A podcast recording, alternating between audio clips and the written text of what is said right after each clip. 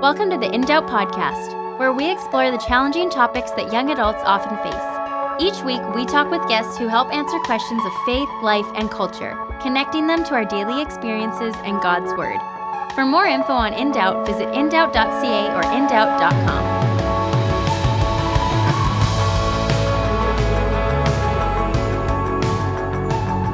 Hey, it's Isaac here. Hope you're all well.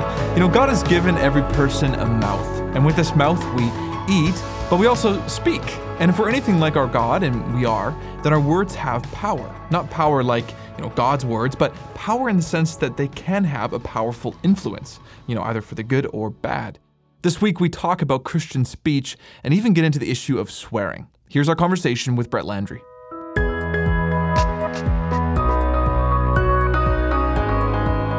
With me today is Pastor Brett Landry. He pastors a church in Vancouver, BC called Christ City Church. It's great to have you with us this week, Brett. Thank you. Thanks for having me on. Uh, so, firstly, just tell us a little bit about yourself. Maybe how'd you come to faith? What's it like kind of pastoring this church in Vancouver? Yeah, just let us know a little about who you are. Sure. Um, I grew up in Alberta, grew up in a non-Christian home, and so I, I, had not heard the gospel until I was, you know, close to 20. Actually, the first time I really heard a cohesive uh, idea about who Jesus was. I mean, everybody in the area that I grew up at certainly knew what the church was, but we didn't really have any idea who Jesus was. And so, uh, yeah, I was I was almost 20 years old when I came to faith. Came through some reasonably radical circumstances and immediately felt a call toward pastoral ministry, and so began training for that I started Bible college actually about six weeks after I came to Christ, which I, I wouldn't recommend to anyone. It's not the it's not the maybe the best uh, way to jump into things, but that's what I did, and so uh, that was in uh, that was in July of 2001. Actually, probably it was the first week of July 2001. I came to know the Lord and uh, started Bible college that September, and have been in, in vocational Christian ministry now full time for about 12 years, and, and previous to that, part time and internships and things like that in my studies. That's awesome. That's so good. Before we address specific points, Brett, about our conversation, I just kind of want to ask you to sort of just give a general theology of Christian speech. And I, was just sort of thinking of this idea that, you know, here's a group of Christians from a whole bunch of different ages who've just been saved and perhaps they're in this membership class at your church and you have this you know this hour on christian speech and maybe you wouldn't even have a whole class on that i'm not sure but what what would be some of the basic kind of instructions or teachings you would say to them? What are maybe some scriptures you'd point to? Things like that. So yeah, just take some time and kind of flesh this out. What would what would a theology of Christian speech look like? Well, I think it's a great question. Uh, I think it's a great question uh, given the day and age that we live now, where we have uh, all different forms of communication. Uh, you know, it's not just a, a verbal speech culture that we live in, but we have obviously uh, a lot of literature, but then we have the digital mediums that we all communicate through as well. And so I, I think yeah, it becomes a, a very uh, becomes a large conversation actually when you start to think about the implications of Christian speech. Uh, if I was so your situation, if I was given the opportunity to speak to a room full of people from all different ages, all different backgrounds, maybe just coming to know the Lord or, or maybe newer Christians, and I was going to lay out an hour of this. Uh, I would probably start in Genesis chapter one, uh, which is where I, I, like to start most things. But I, I, would probably start Genesis chapter one. I go to verse three. Uh, the third verse of the Bible says, uh, "And God said." And I, I think that's an important thing for us to note that we serve a God who speaks, and because He is a communicative God, it actually sets the parameters of what it means to be created in His image. That we are people who speak and communicate, and so I would note that. I would I think I would begin there. I would move to Genesis 3 and I would show the implications of the fact that Satan's aim with regard to Adam and Eve and his communication with Eve it, was deconstructionist in the sense that he said did God actually say? And so we have this God who we serve who creates all things through his words and then we have the enemy who is actually trying to undermine the truth of God's word and his speech and what he's told Adam and Eve as his creation uh, by questioning that. And so I think that that forms a, a, beginning conversation for us talking about Christian speech and the importance of the words that we use.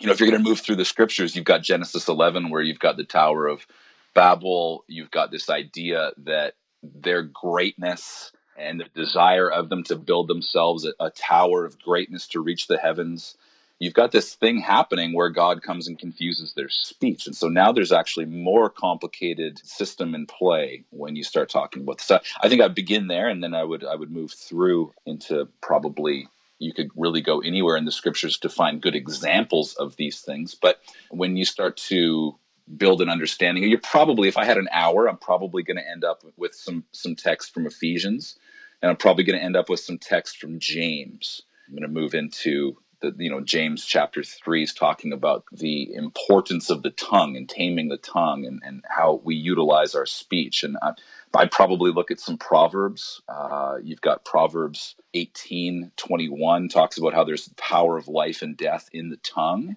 And uh, the fact is, we are communicative people. And so the way that we communicate uh, says something about what we believe. Yeah, that's so good. So, I guess at the end of this hour long class, if I'm a new Christian, would I go away from that class with this really heavy kind of weight on me, thinking, oh my goodness, my words really, really, really matter? Or is it just going to be like, oh, okay, it's important, but I can still kind of go along with you know what I usually do? What would be the kind of depth of weight you'd put to this? Yeah, I think I would try and not. I try never to put a yoke on a person uh, in in the way that I teach or the way that I'm sharing the scriptures with someone that there's a heavy yoke, a burden.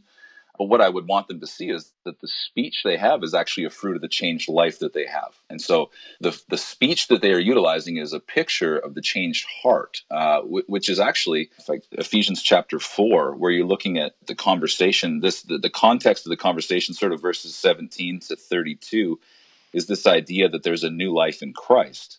And right in the midst of all of that, you've got verse 29 that says, Let no corrupt talk come out of your mouths, but only such is as good for building up as fits the occasion, that it may give grace to those who hear. So I think it's actually a fruit of the way that Christ has redeemed us and renewed our hearts, the way the Holy Spirit has made us new, and that we have come to a place of realizing that the way we live our lives needs to be in line with the scripture. And so our speech should change. I think that's the fruit of a changed life. Yeah, that that's really good. And I even think about, you know, Jesus talking about, you know, it's not what goes into the mouth that defiles a person, it what comes it's what comes out.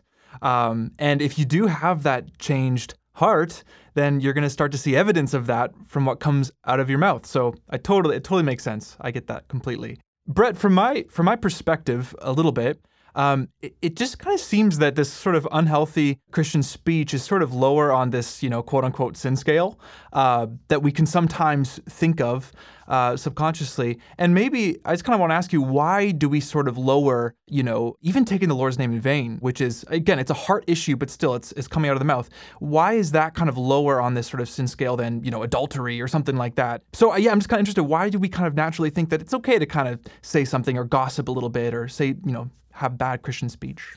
Well, I think I would want to define bad Christian speech, and I would want to know what it is that we mean when we say that, because when it comes down to it, I think you know, in my, my, reading of Scripture in this is it's the way that we utilize words at times more than the words that we utilize. So you can have different sets of words that are being used, but the the they can be given with a real angle of blessing and a posture of humility, or they can come with sort of vitriol and pride. And if you looked at the words on a piece of paper, they might actually be similar words, but you can't tell the tone and intonation of them.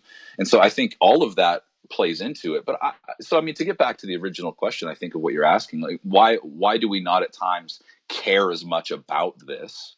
I think that it's because we can be accustomed to cultural ideologies around these type of things too. Cultural, maybe not ideologies, maybe not the right word, but but cultural uh, implementation of our language. And so there's certain places where certain words can be used and certain tones can be used. I mean, for for example, before I came to Christ, I worked in the oil field for a year after high school, trying to figure out what I wanted to do. And I mean, I, I would never go home and sit in my mother's kitchen and speak with the with her the way that I would speak with guys on my crew on a drilling rig. You know what I mean? There's there's certain places, and I think culturally speaking, we all know that. Um, I actually growing up, I did not know that my dad swore. Right, like it's one of those things, and then you see him around his the guys that he works with, and all of a sudden you hear some language come up, and you go, "Boy, like I think I might have got a cuff in the back of the head if I spoke like that. But but there's something else going on there. And of course, growing up in a home that they weren't followers of Jesus, and so there was no real ethic behind their language. But I know there were certain words I was allowed to use and certain words I wasn't allowed to use. And I think that we import that into our lives in the church as well. And at times we triage things. So we look at somebody's life and we go, okay, well, you you're currently, you know, sleeping with your girlfriend, have a pornography addiction, and I think I heard you cuss, right? Like I'm probably, you know, if I'm the triage nurse at the ER, I'm going to go like, okay, cool. We'll throw a band-aid on one of those for a second. And then we'll start working a little bit more intentionally here on, on, and, and that doesn't mean that it's right.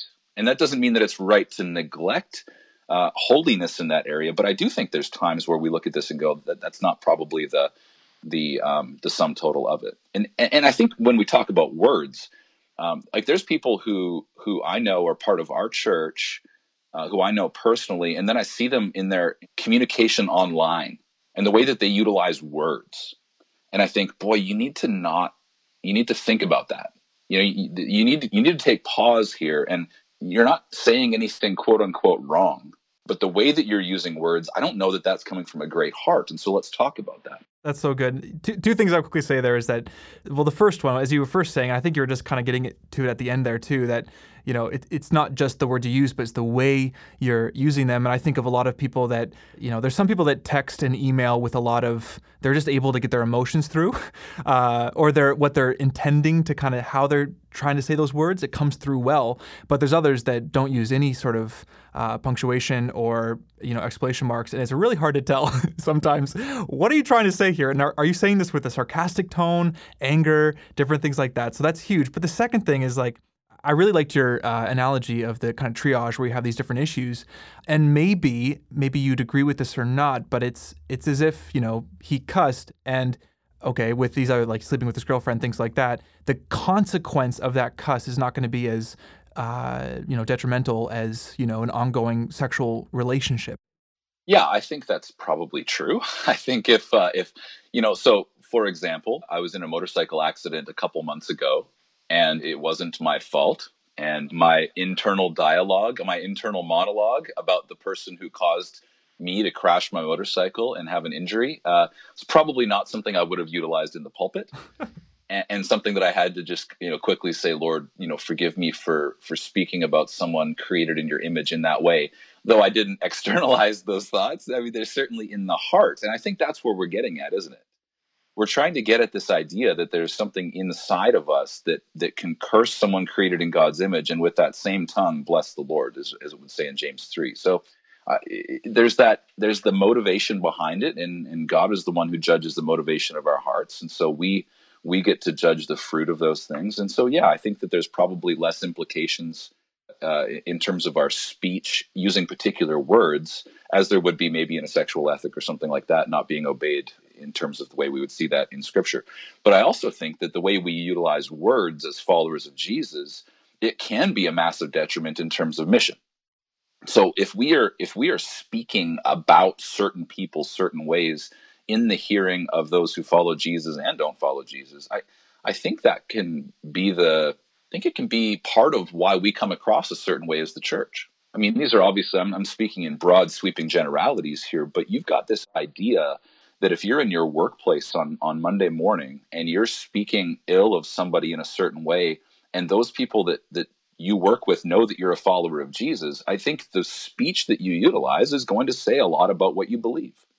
You know, if we want to obey, say something like you mentioned Ephesians 4:29, or uh, even just a few verses down in chapter 5, verse 4, which says, "Let there be no filthiness, nor you know foolish talk, nor crude joking, which are out of place, but instead let there be thanksgiving." So if we want to obey things like that, and if you're preaching that, um, I just want to put this hypothetical situation out there. How would you pastor someone who came to you and said, "Hey, Brett, like I, I love you know some of these brothers from church. We love going and hanging out together." Uh, but I find that when we go out, you know, much of our conversation is really not about things that matter, and they just sort of tend towards, you know, silly jokes, sometimes crude, uh, bordering crudeness and immorality. Uh, and I laugh with them because, you know, I'd feel weird if I just ignored them, and I think they're kind of funny. But sadly, when I get home, I don't feel satisfied. What do I do? Um, should I attempt to change the sort of ethos of the group? How could I do that? Now, that hypothetical situation, I'm not sure if you've even encountered that before, but if someone did come up to you, how what would you what would you say to them there? Yeah, that's not a hypothetical to me. Um, I had somebody in my study, uh, man, like a month ago, uh, with almost almost uh, verbatim what you're saying.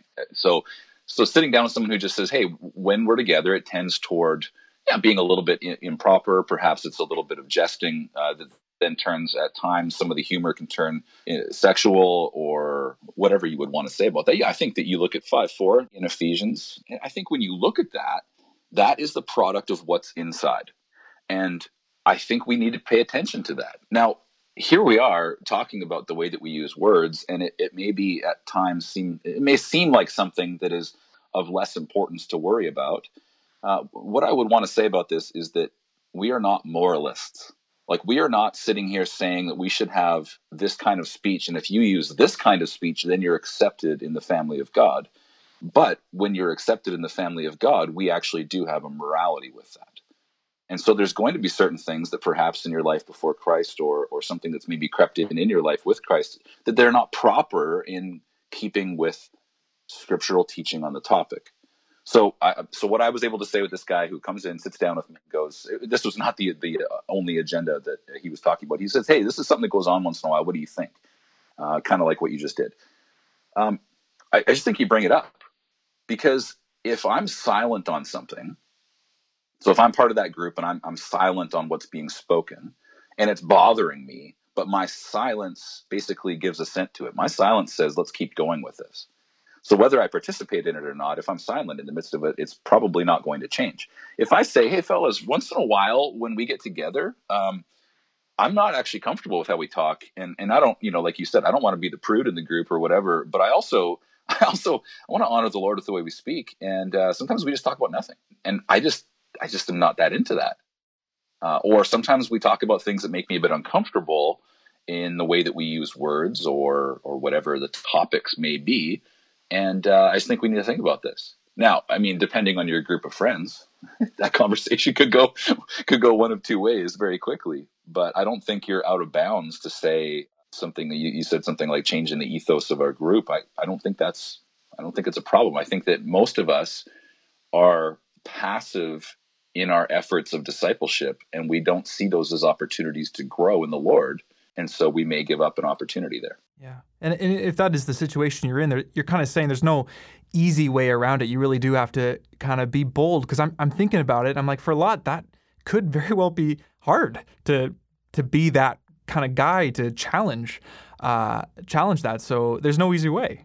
And and in challenging somebody on any topic, in any situation, for any circumstance, you also need to be aware of how you're using your words. And so if you come across as judgmental and proud because you're actually judgmental and proud and you think that the way you speak is better, you know, it's sort of like here's the speck in your eye that I'm trying to dig out. Well, I'm missing the plank in my own. And so I think that, you know, that's maybe a reticence on a lot of people to, to step into a situation like that. But I think it's fine to just bring it up and go like, look, I've been part of these conversations too. I'm just wondering if maybe we can change the way we talk. Yeah, absolutely. That that's so good. I just remember years ago now, but there was a group of us, and I, I, I think I was the instigator of it. I, I started to talk about some Christian preacher in a bad way, kind of to get some laughs. And another friend came right up and just instantly turned the conversation on its head to kind of say Let, let's pray let's you know kind of this thing and I, the feeling i got like i it i didn't look at this guy that confronted me with anger or anything. In fact, I was a little bit humbled, which was really, really good. And I just, I, his, he was elevated in my mind. I was like, wow, he's actually has the strength to do that. So uh, I hope people hearing can be encouraged to know that you can, you can do that. Uh, it's possible, and it feels good to be in those kind of things. But Brett, as we're finishing up this conversation, I, I kind of we can't really talk about Christian speech without talking about the big S word, swearing. And I, we're just scratching the surface, but I think we've actually got some of the major kind of points out, which you've talked about coming from the heart, things like that. And that obviously is going to filter into now as we talk about swearing. But I just want to ask you, what are a few things you'd say in terms of Christians in swearing because I th- there tends to be this group of Christians who believe swearing is acceptable and like you said when you had that motorcycle accident you had these thoughts in your in your heart or in your kind of have this internal monologue going on in your mind some Christians would say well be honest with yourself. Just be honest like be raw be authentic that kind of thing. But then there's another group who say no it's it's wrong it's sinful. Whether you're you know a laborer out in carpentry and everyone swears is still wrong. Yeah anyways how, how would you help someone think biblically and critically about swearing? I, I don't know that I've ever been asked that question before, which is really interesting. I, obviously, there's probably a, a bunch of differences in the way people would implement the understanding of it into their lives and how they change their speech. Yeah, I, I, have a few thoughts on it for sure. I think one of the things I, I, remember back probably like 10 years ago, I was working with a church in Alberta and uh, we had a youth speaker come. Uh, she was teaching this group of young women and she was from Australia. And uh, she used a couple of words in her talk with the young women that would be considered swearing in Canada that are not considered swearing in Australia. And so right away we have to sort of understand like we we are cultural people and language forms culture. And so whatever culture you're a part of, uh, different words will become normalized. And again, it's actually not the word that was used; it's the it's the way you use the words. And so she said something, and the whole room kind of took a big gasp of air, like, like you know, we can't say that. And and she, I mean, her her response to them is, "Oh, calm down. You know what I mean." And and uh, so part of it is she probably should have understood our culture a little bit better before using a word that that group of young women would gasp at. On the other hand, we have to recognize that words in the English language are used all over the world in different ways. So I think there are situations where, let me say it like this if I wanted to tear a strip off of somebody and I wanted to do it in an ungodly, loud, almost abusive manner, I could do that without utilizing any cuss words. Or I could be sitting around hanging out with some friends and use something that somebody might think is a cuss word and it's actually it's, it's sort of neutral. It's not going to tear anyone down. Uh, it's not going to maybe build anyone up. What I want to do is I want to think about the words I use and, and are they building people up? Are, am I speaking truth in love? Are my words a means of grace and a means of blessing, always grounded and pointing toward the truth? Or are my words being used to tear down? I think that that matters. Now, if we produce a list of words that are not allowed to be used in our Christian vernacular here in Vancouver, part of my church, I, you know, that type of moralism scares me a little bit because we're adding lists of things. Now, I also want to be faithful to scripture. There's certain things that a Christian probably shouldn't say. So yeah, maybe I'm trying not to sit on a fence with this, but I'm not trying to to overreact one direction or the other. There there would be people who I know who I think are some of the godliest people I know who would occasionally drop a, an unsavory word into a conversation that is either meant for humor or is just actually part of something that they would be talking about but there's there's no vitriol behind it. There's no pride behind it. There's no abusive sense of whatever behind it. Uh, it's maybe used for emphasis and you know for me i'm i'm probably not going to call them on that now if they start speaking in a way that is degrading to somebody who is created in the image of god whether that be male or female whether that's language that's just tearing down, or like you said in your instance of uh, of kind of ripping on another preacher. Uh, yeah, I think those are the instances we want to step in and go, hey, where's your heart at with this? That's really helpful, Brett. I appreciate that. And I guess you say something in there saying that, you know, we need to be speaking in such a way that uplifts, you know, and doesn't tear down. And as I hear that too, I just one more question, the last one. I know we're a little bit over time here, but for someone hearing that, saying, okay, everything I say needs to uplift, that can almost kind of seem a little overwhelming. um, and I know you don't mean that before we say every word, we have to like pray about it and be like, okay, I'm, you know, ordering my coffee at Starbucks and I have to like pray about the way that I ask for it or something like that. But when you say that everything we need to do is uplifting, how would you kind of pastorally kind of apply that to someone so they don't get overwhelmed thinking about everything they say? Yeah, I'm certainly not saying that everything needs to be uplifting, but what I am saying is that we need to be building each other up in truth. And so, my wife is, if you talk about five love languages of whatever that guy that wrote the book about the love languages, she is a words of affirmation person. Okay, I am not naturally a words of affirmation person. I, I do not naturally gravitate towards saying really affirming things to everyone. In fact, staff uh, at our church, this has become a joke among them because they're sort of saying if Brett doesn't say anything to you, that means things are going really, really well. He'll just let you know if something's gone wrong. And and so I want to correct that in my own self. I don't want to just be the guy who who sees the two percent of the problems and only speaks to that. I want to encourage and all those things too. But I'm not naturally an encourager. So when I'm ordering my coffee at Starbucks, I'm not the guy who's like, hey you know, your hair looks really great today, and I just hope you're having a great day. I'm not that person. I'm saying building one another up in truth. And so the words that we utilize, um, no, they don't always have to be. I don't think they always have to be sweet in that sense of of what maybe would be considered, uh, you know, kind. I think when we're looking at the way that our language maybe should be used, we look at Colossians 4, verses 5 and 6. It says, Walk in wisdom toward outsiders making the best use of the time. And then it says in verse 6 let your speech always be gracious, seasoned with salt, so that you may know how to how you ought to answer each person. And I think our speech should be seasoned in that way where people understand the way we're using our words is a product of what we believe. But I also I think we would be wrong to skip over some of the things that Jesus said to the scribes and the Pharisees I mean, he called them like hypocrites and he called them like desecrators of monuments or something like that. I mean, he, he, called them a, a, brood of vipers at one point. So he, he spoke truth to them. That wasn't like in a nice flowery way. I certainly am not meaning that. I'm meaning, are you speaking the truth in love? And sometimes the truth means you need to bring correction to someone in a severe manner. That's so good. Thank you so much, Brett. I, I really do appreciate just the time you spent with us today, your wisdom in that area.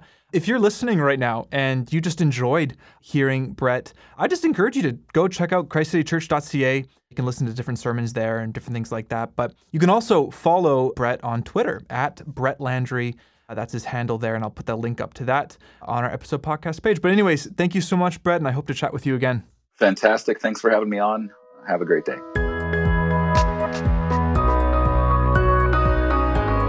That was Pastor Brett Landry. Again, the links I mentioned just a moment ago can be found on our episode podcast page. Hey, if In Doubt is a nonprofit ministry that you'd be interested in supporting, then I just have a few words for you. As you know, everything we do at In Doubt is given out for free, and that includes this weekly show you're listening to, articles every week, Bible studies, live events, and more. Uh, but it also costs us money to create them, to produce them, and to promote everything. God provides for us through generous people who give. Now, so, for those of you who are regular supporters in this regard, thank you so much. And for those who would like to make a donation, simply click the donate button at indoubt.ca if you live in Canada or indoubt.com if you live in the States. Well, that wraps up today's episode. We hope you join us next week as we host another conversation on life and faith. We'll see you then.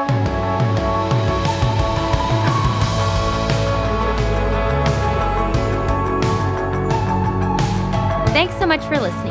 If you want to hear more, subscribe on iTunes or Spotify, or visit us online at indoubt.ca or indoubt.com. We're also on social media, so make sure to follow us on Instagram, Facebook, and Twitter.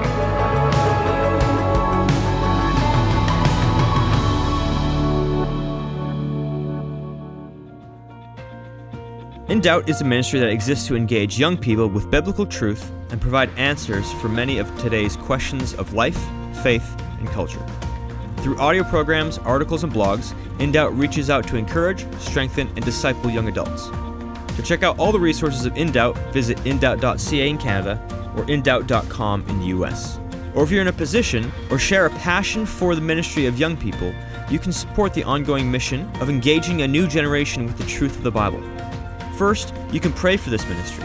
And second, and if you are able, please consider a financial gift by visiting indoubt.ca in Canada or indoubt.com in the US. Your gift of any amount is such a blessing and an answer to prayer. Thanks.